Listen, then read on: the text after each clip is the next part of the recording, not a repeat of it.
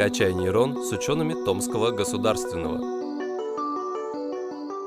Здравствуйте, дорогие слушатели! Сегодня у нас э, тема для разговора суперкомпьютеры, где они применяются, что это такое, как они помогают людям.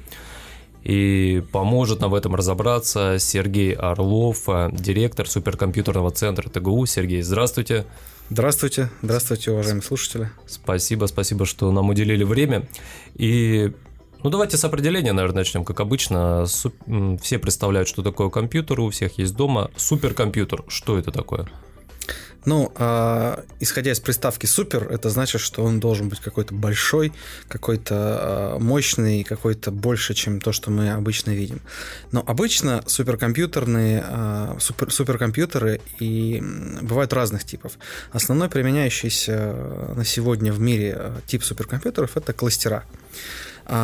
Кластера — это суперкомпьютеры, в которых много-много-много серверов, в каждом из которых есть своя оперативная память, свой жесткий диск, свои процессоры, а, свои а, сетевые интерфейсы, объединены при помощи а, высокоскоростной сети в единую вычислительную среду. И это позволяет достигать вычислительной мощности такой, которая невозможна на обычных компьютерах сегодня.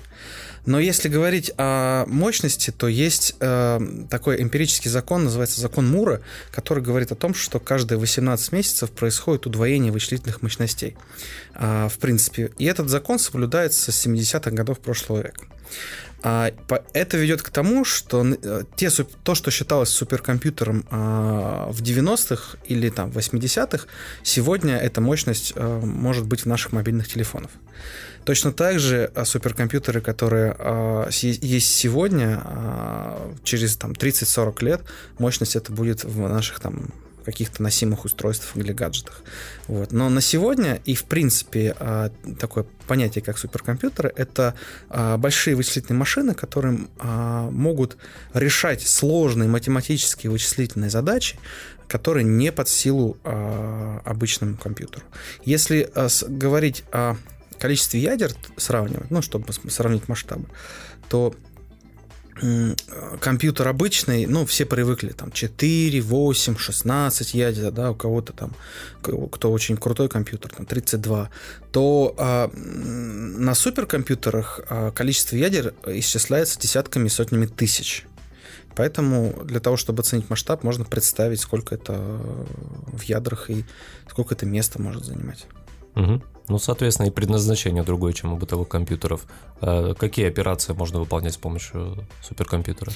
Операции, ну, в основном это, конечно, для вычислений, для научных вычислений а, пред, пред, а, предназначен суперкомпьютер. Очень много классических задач – это задачи физики а задача переноса вещества какого-то, задачи проектирования материалов с заданными свойствами, задачи прогнозирования погоды. А, например, для того, чтобы а, просчитать прогноз погоды на всем земном шаре, у метеорологического центра а, Росгидромета есть огромный суперкомпьютер, который обсчитывает это, этот прогноз. И даже и этот большой суперкомпьютер, который входит в топ а, по-моему, в топ-10 российских суперкомпьютеров он входит, а, и даже он а, позволяет просчитать прогноз погоды не далее, чем на 2-3 дня, если говорить о всем земном шаре. Ну, еще задачи Сейчас я уточнить просто хотел. Получается, там э, слишком много переменных, слишком много данных нужно учитывать, поэтому все это обрабатывается на суперкомпьютере.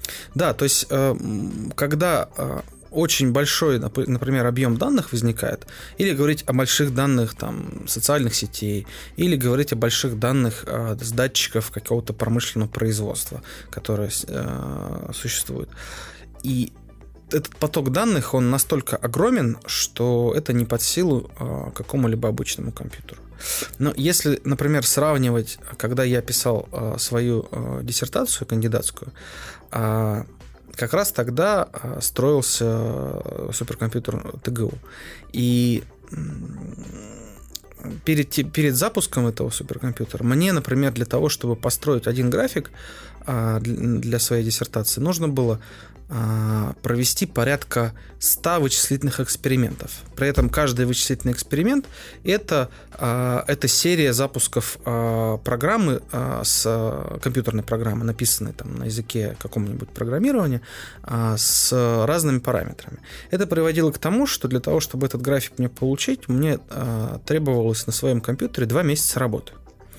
После запуска суперкомпьютера а, более мощного, а наш тогда был там достаточно мощный, а, и этот график я мог получить в течение одной ночи.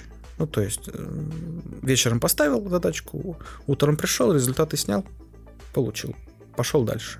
Это ускоряло научные вычисления в десятки раз, а то иногда и в сотни раз. Угу. Так, ну вот э, научные исследования, метеорологические данные, а какие еще области применения можем выделить?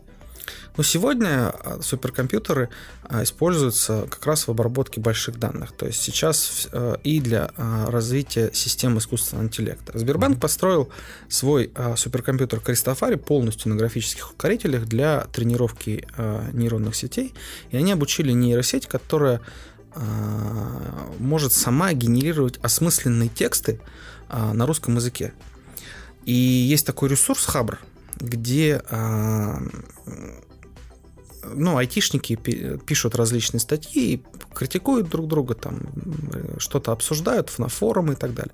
И вот была однажды статья как раз про то, как э, этот алгоритм, эту нейросеть обучили на суперкомпьютере Кристофари, а, чтобы она могла генерировать тексты на самом деле статья такая очень, ну, немножко не связанная, она такая э, сложная для понимания, но как бы более-менее смысл э, вычленяем. И в конце была приписочка, что статья сгенерировала нейросетью. Угу. Ну, то есть сама эта нейросеть сгенерировала статью саму про себя. Вот. Например, вот на сегодня суперкомпьютеры применяются уже в, вот в таком классе задач. Это более новый. Угу. Вот из научных направлений я слышал, что ну, вот моделирование, например, на суперкомпьютере ядерного взрыва просто уничтожает потребность в проведении реального какого-то испытания ядерного. То есть э, вот и такие функции тоже могут быть. Ну, мне не знакомы такие исследования, наверное, к счастью. А, но в целом, ну, если говорить про ядерный взрыв, но в целом, если говорить про взрыв, то это, а, ну, понятное, наверное, а, научные, а, описываемые математически физическими а, законами явления, которые также моделируются. И его можно смоделировать таким образом, чтобы предсказать возможные последствия. И если задача у исследователя в том, чтобы предсказать последствия возможного взрыва, то, конечно, это можно сделать. Но наш для этого не применяется, и, в общем, это, наверное, и хорошо. Угу. Ну, к нашему мы потом попозже еще вернемся. Да. А, вот по глобальнее еще пример находил, что а, так, э, ребята из Калифорнийского технологического университета смоделировали на суперкомпьютере эволюцию Млечного Пути. То есть это ничего себе, это же вообще огромное количество данных. Там, наверное, супер мощный да, компьютер. конечно. Ну, там, там, конечно, очень мощный компьютер. Есть э, список суперкомпьютеров топ-500. Угу. А в топе, конечно же, суперкомпьютеры Китая и США на сегодня. А, там очень много вычислительных таких центров, а, которые занимаются моделированием. Для того, чтобы смоделировать а, Млечный Путь, ну, нужны я думаю, сотни петафлопс э, вычислений для того, чтобы э, на периоде каком-то обозримом э, получить вот эти результаты. Но в ТГУ, например, э, есть исследования на кафедре астрономии, когда они э, прогнозируют э, будущие пролеты э, различных метеоритов или э, каких-то небесных тел э, при помощи суперкомпьютера. Угу. Поэтому да, это вполне себе тоже решаемая задача. Угу. Так вот к вопросу о том, что мощности там каждые, каждые полтора года, да, получается? Да, каждые 18 месяцев удваиваются мощности. Ну, как бы там в каноне звучит, э, что каждые 18 месяцев удваивается угу. количество транзисторов на кристалле. Ну, сейчас уже это не так, потому что э, технологический процесс достиг своего ну, ограничение, потому что размер транзистора уже достиг там, 7 нанометров, а, и даже меньше уже некоторые там делают. А меньше уже просто на физические принципы не позволяют а, делать. Поэтому сейчас а, пошли по пути, ну давно уже пошли по пути многоядерности при создании новых процессоров. А, по внедрению а, различных инструментов векторной алгебры. И тем не менее закон Мура это позволяет а, сохранять до сих пор. А, хотя, если посмотреть на график, он уже стал немножко так наклоняться в, в, к горизонтали. Вот. Но в целом, да, то есть это говорит об удвоении вычислительных мощностей современных процессоров каждые 18 месяцев. Угу. Ну, мне просто вот что интересно. Получается, что э, суперкомпьютеры, которые были, например, в 90-х годах, вот э, их вычислительная мощность э, есть в смартфонах современного да, уже человека. Да. да, то есть э, мы можем говорить, что суперкомпьютер это понятие ну, достаточно относительное. То, что сегодня да, является да. суперкомпьютером, завтра таковым не будет. Если говорить о мощности, да, безусловно. Но завтра будут другие суперкомпьютеры. То есть они, по всей видимости, будут устроены немножко по-другому, и они, по всей видимости, а, задачки будут решать не те, которые решались а, там, 20 лет назад. Но понятие суперкомпьютеров, оно останется. А, то есть все равно будут, э, как вот если говорить на русский язык переводить, да, компьютер. Компьютер это что? Это вычислитель. То есть супервычислитель это то, что э, не массово, это то, что штучно. А инструмент для вычисления, который штучный, если так образно говорить. И, и это э, ну, как бы эти инструменты, они останутся, они поменяются они будут более мощные. Сейчас э, мир весь ведет обсуждение, а каким будет экзофлопный компьютер. Потому, почему? Потому что мы уперлись не только в вычислительную мощность, э, вычислительную э, так, почему? Потому что мы уперлись не только в количество транзисторов на э, кристалле а, в размер да, э, топологии, мы еще уперлись в пропускную способность действующих сетей. Мы уперлись в э, алгоритмы, которые не способны сейчас производить э, экзофлопные вычисления. Э, экзофлопные это э, ну, как бы состоит из двух вещей. Приставка экзо, да, то есть то, что меньше, там, на, на, если взять порядки, то там есть кило, есть мега, есть гига, есть тера, пета, экзо. Угу. Вот э, на сегодня э, сейчас существующие суперкомпьютеры это десятки петафлопс. Флопс это э, величина, которая измеряет э, производительность э, вычислителя. Это floating point operation per second. Количество операций с плавающей точкой в секунду. Вот. И это такой общий мировой измеритель мощности суперкомпьютеров, который позволяет говорить, что вот ну, как бы измерять эту, эту производительность. Есть специальные тесты, называются они Линпак а, тест, и это стандарт, по которому измеряет мощность всех суперкомпьютеров в мире. Ну, математики придумали э, для себя тест для того, чтобы посмотреть, у кого мощнее суперкомпьютер. Угу. Вот. И вот на сегодня а, это десятки, сотни петафлопс. Но каким будет экзофлопный компьютер, никто пока не знает. Об этом мировое сообщество говорит, но а, непонятно, какая будет архитектура, какая топология сети, какая, какие а, нужны а, элемент, элементная база для того, чтобы его построить. Вот. И это ну, очень интересно, на мой взгляд, направление. Угу. Для таких э, суперкомпьютеров э, нужно специальное программное обеспечение, наверное. Да, ну, кто, конечно. Кто его производит и вот, ну, может быть, ли, лидеры на этом рынке? Ну, оно специфическое всегда. А, там технологии бывают разные. Например, в принципе, есть технологии а, объединения этих вычислительных кластеров в единую виртуальную машину, если так образно говорить. А, теряется производительность существенно за счет вот этой виртуализации, но это позволяет использовать более-менее стандартные пакеты. Но, например, для э, задач, которым действительно важна производительность э, даже при суперкомпьютерах, есть специальные технологии. Технологии э, программирования. И там, в ТГУ, например, они тоже преподаются и используются точно так же. Основные MPI, OpenMP а, – это технологии распараллеливания а, или параллельное программирование. То есть, когда программист пишет программу не для одного ядра, а сразу пишет программу на тысячу ядер. Это звучит, может быть, непонятно и страшно, но в принципе там есть э, способы, как переводить даже э, стандартные программы на э, вот такую параллельную парадигму, и это позволяет программисту получать более высокую производительность. Что касается прикладного ПО, то, ну, тоже разное. Если говорить про инженерные, то, ну, как бы, кто занимается инженерными пакетами, там, а, те и разрабатывают под а, высокопроизводительное вычисление такие системы. Но есть а, open source системы, это а, системы с открытым кодом, которые разрабатывает, а, ну, мировое научное сообщество, которое делает, делится друг с другом. Такое тоже есть.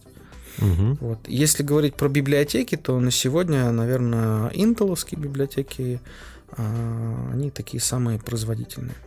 Угу. Так, ну давайте про наш э, университетский суперкомпьютер. Вообще давно он у нас появился? Вообще, вообще, а, вообще, если говорить про а, суперкомпьютеры в принципе, то считается, что я так это из, из истории возьму. Угу. Первый суперкомпьютер вообще в мире, то, что считается, что называлось суперкомпьютером, появился в 1976 году. Он был создан Сеймуром Крэем, и э, ну, назывался он Крей 1. С этого можно сказать, что началась эпоха таких вот суперкомпьютеров. Понятно, что вычислители какие-то были и до этого, но вот это вот парадигма именно суперкомпьютеров, таких супервычислителей, она появилась тогда.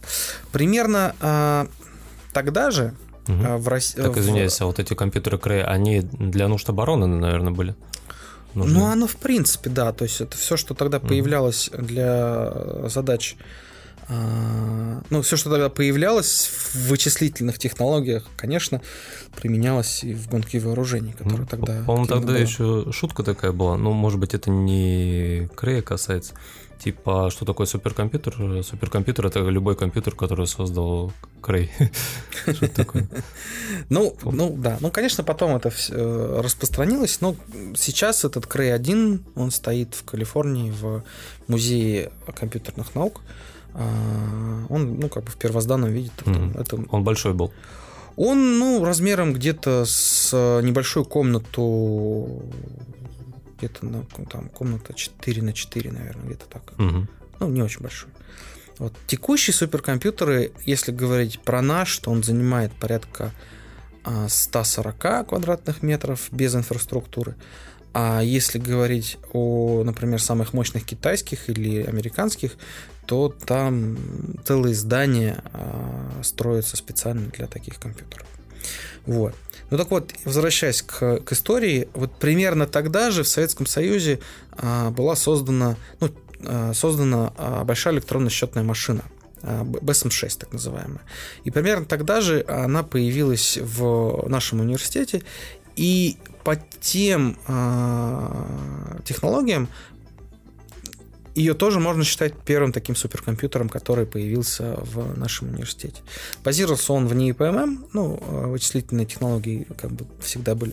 После этого в 80-х появился Эльбрус, Потом а, в 90-х по понятным причинам а, все немножко пришло в запустение.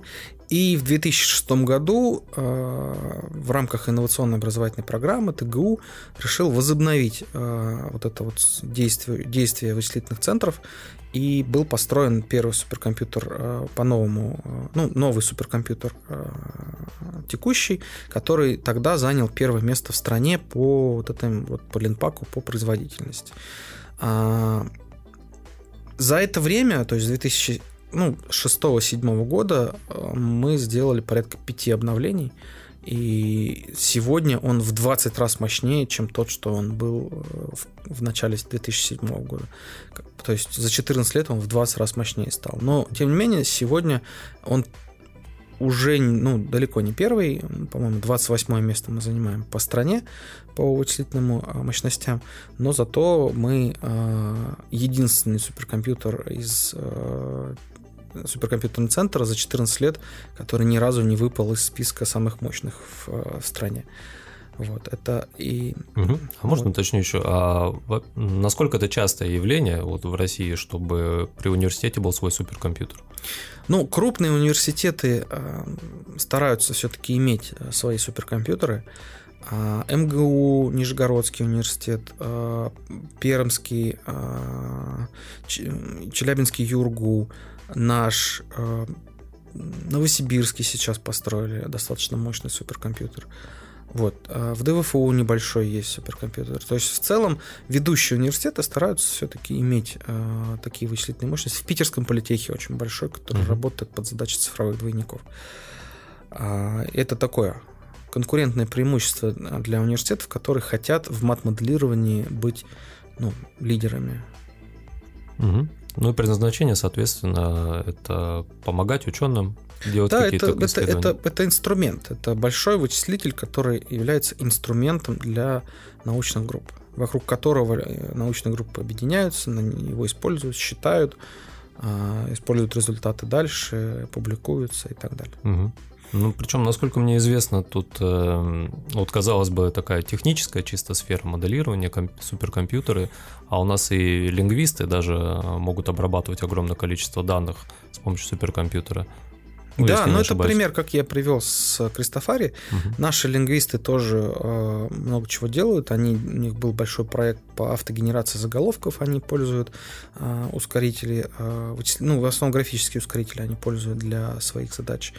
Задачи обработки данных соцсетей, э, прогнозирование успеваемости абитуриентов, например, то, что у нас одна из групп делает. То есть э, это все, что требует вычислительных мощностей, а, оно может использовать суперкомпьютер. Угу. Может, киньте еще один или два примера исследований, которые проводятся у нас в ТГУ, а, которые были бы невозможны без использования суперкомпьютера? Моделирование погодных условий у нас э, но ну, тоже же делают сказал, да? Нет, ну это в принципе мы в общем а, говорили, да, ну, может быть в, общем, в ТГУ есть. Если у нас, ну да, например, э, классические задачи это моделирование погоды. То есть э, есть модели, которые позволяют прогнозировать погоду ну, там, на 2-3 дня, ну, в максимуме в пределе на неделю. А, но и они базируются на данных, которые поступают с метеостанций. Эти данные а, получаются, а, встраиваются в модель и делается прогноз, где как будет погода, где дождь, где не дождь, где буран и так далее. Или, например, задачи, которые я решал в свое время на диссертации, это, например, распространение загрязнений в атмосфере. То есть когда у нас возникает какое-то загрязнение от ТЭЦ, от ну, какого-то промышленного производства, от дороги, там, еще от чего-то, то летят частички пыли, такие маленькие. И, например, для того, чтобы э, они не летели в сторону жилых массивов, ну, э, делаются какие-то мероприятия. И на какие, например, там строятся ну, там, деревья, строятся заборы, там какие-то э, защитные э, сооружения. Вот как их строить? Это где, на каком расстоянии? Э, можно пользоваться инженерными методами, а можно пользоваться методами мат-моделирования. Например, вот многие, когда ездят по дорогам, по трассам, например, зимой, видят, что вдоль дорог, э, если открытое пространство, то стоят э, такие деревянные настилы, э, которые, так, с одной стороны, все в снегу, а с другой без снега. А их строят ровно для того, чтобы дорогу не заметало снегом, такая определенная снегоборьба. Так вот, для того, чтобы понять и создать э, ГОСТы и э, стандарты, где, на каком расстоянии, на какой, э, какой высоты должна быть дорога при этом, какой, какой высоты должна быть вот это вот заграждение, нужно решать задачи математического моделирования. И это приводит к тому, что их исследователи сначала решают, делают свои заключения, потом проектировщики э, используют эти результаты для того, чтобы создавать свои снипы, ГОСТы и, и так далее. Угу. Ну вот, например, так. Угу. А услугами суперкомпьютера ТГУ могут пользоваться только те, кто имеет отношение к университету, или, может быть, заказы какие-то поступают еще извне? А, ну вот я еще вспомнил про сразу, если мы про угу. внешнее говорим, то а, одна из задач, например, которую мы делаем по заказу нефтяных компаний, это прогнозирование нефтедобычи, нефтеотдачи пластов. И это делается по заказу. А делаются задачки, решаются по инженерному проектированию различных сооружений. Например, чтобы построить какое-то там здание или мост, нужно рассчитать его на прочность. Нужно а, посчитать, какой толщины нужен материал, например, или какие бетоны использовать, или что-то еще. Это тоже решается задачкой математического моделирования. Тоже на нашем суперкомпьютере это все можно решать. Есть задачки более такие а, интересные широкому кругу, например, а, отрисовка спецэффектов. А, для различных а, компаний кино, кино, из киноиндустрии мы делаем а, услуги такие по рендерингу этих спецэффектов и а, там условный какой-нибудь а, взрыв или какой-нибудь а, инопланетянин или что-то еще это же а, для того чтобы оно выглядело визуально красиво визуально правдоподобно нужно а, провести тоже массу вычислений причем иногда зачастую тяжелых вычислений на специализированном программном обеспечении, которое потом пойдет там в 5 секунд кадра. Вот. Угу. И этим тоже мы занимаемся по заказу коммерческих компаний. Угу. А афишировать нельзя? Какие фильмы? Нет, нельзя. Хорошо. А с видеоиграми та же история? Тоже рендеринг да, да, на да, таких с видеоиграми та же история. А, единственное, что они видео, которые вот там, допустим, интро или что-то еще между сюжетами, они стараются моделировать более четко на таких вот больших вычислителях. А когда рендеринг идет а, непосредственно в процессе игры, то качество занижается и за счет, ну, за счет, потому что, ну, как бы рендерит видеокарта, которая на вашем компьютере. Вот. Но в целом, да, то есть процесс тот же. Угу. Так, ну и про будущее хотелось бы спросить тоже. А, каким вы представляете будущее суперкомпьютеров? Они будут, как они будут выглядеть? Э, какие параметры у них увеличатся? Ну, вот какие основные тенденции? Ну, я говорил, да, про экзофлопные uh-huh. вычисления. То есть вот все сейчас думают, как это все будет э, выглядеть. В целом, визуально, я думаю, что оно э, будет а, каждый кластер будет примерно так и выглядеть, как и сегодня. То есть это черные шкафы, которые стоят, гудят, вырабатывают много тепла и, а, и, и там греют воздух, атмосферу и делают какие-то научные вычисления или ненаучные. Но я думаю, что экзофлопсная архитектура, а, она все-таки возникнет там, где будет так называемый грид вычисления. То есть, когда мы э, сеть суперкомпьютеров объединяем в единое вычислительное пространство, это может быть облако, или это грид, или что-то еще. И вот э, и это возможно для того, чтобы решать те задачки, которые ну, э, не под силу даже обычным суперкомпьютерам. Например, архитектура, которая существует сейчас в эксперименте ЦЕРНа. Это, вы знаете, там данные Большого адронного коллайдера обрабатываются на сети суперкомпьютеров э, во всем мире, порядка 50 стран. И есть некий определенный центр, который регулирует потоки данных, а вычислительные системы стоят везде, везде, везде, это объединены в единый грид. Вот. И в целом никто не мерил производительность этого грида, непонятно, как ее мерить. Но она ну, достаточно мощная. Мы тоже являемся частью этого эксперимента, и мы обрабатываем данные эксперимента Atlas. Вот у нас на физическом факультете целая лаборатория ученых, которая сидит и а, работает в этом эксперименте Atlas. Вот. А, я думаю, что э, в, в будущем, конечно, э, будет большое количество гибридных вычислителей, вычислений. И это и графические ускорители, и это и так называемые FPGA. Э, и это, возможно, в будущем появятся вычислители на более новых принципах. Э, сейчас многие говорят про квантовое вычисление. Да? Ну, не очень понятно, как это все будет выглядеть. А, вот создали а, компьютеры, там, квантовые компьютеры в нескольких странах. IBM построил свой компьютер. Вот. Но мне пока сложно так сфантазировать, представить, как это все будет.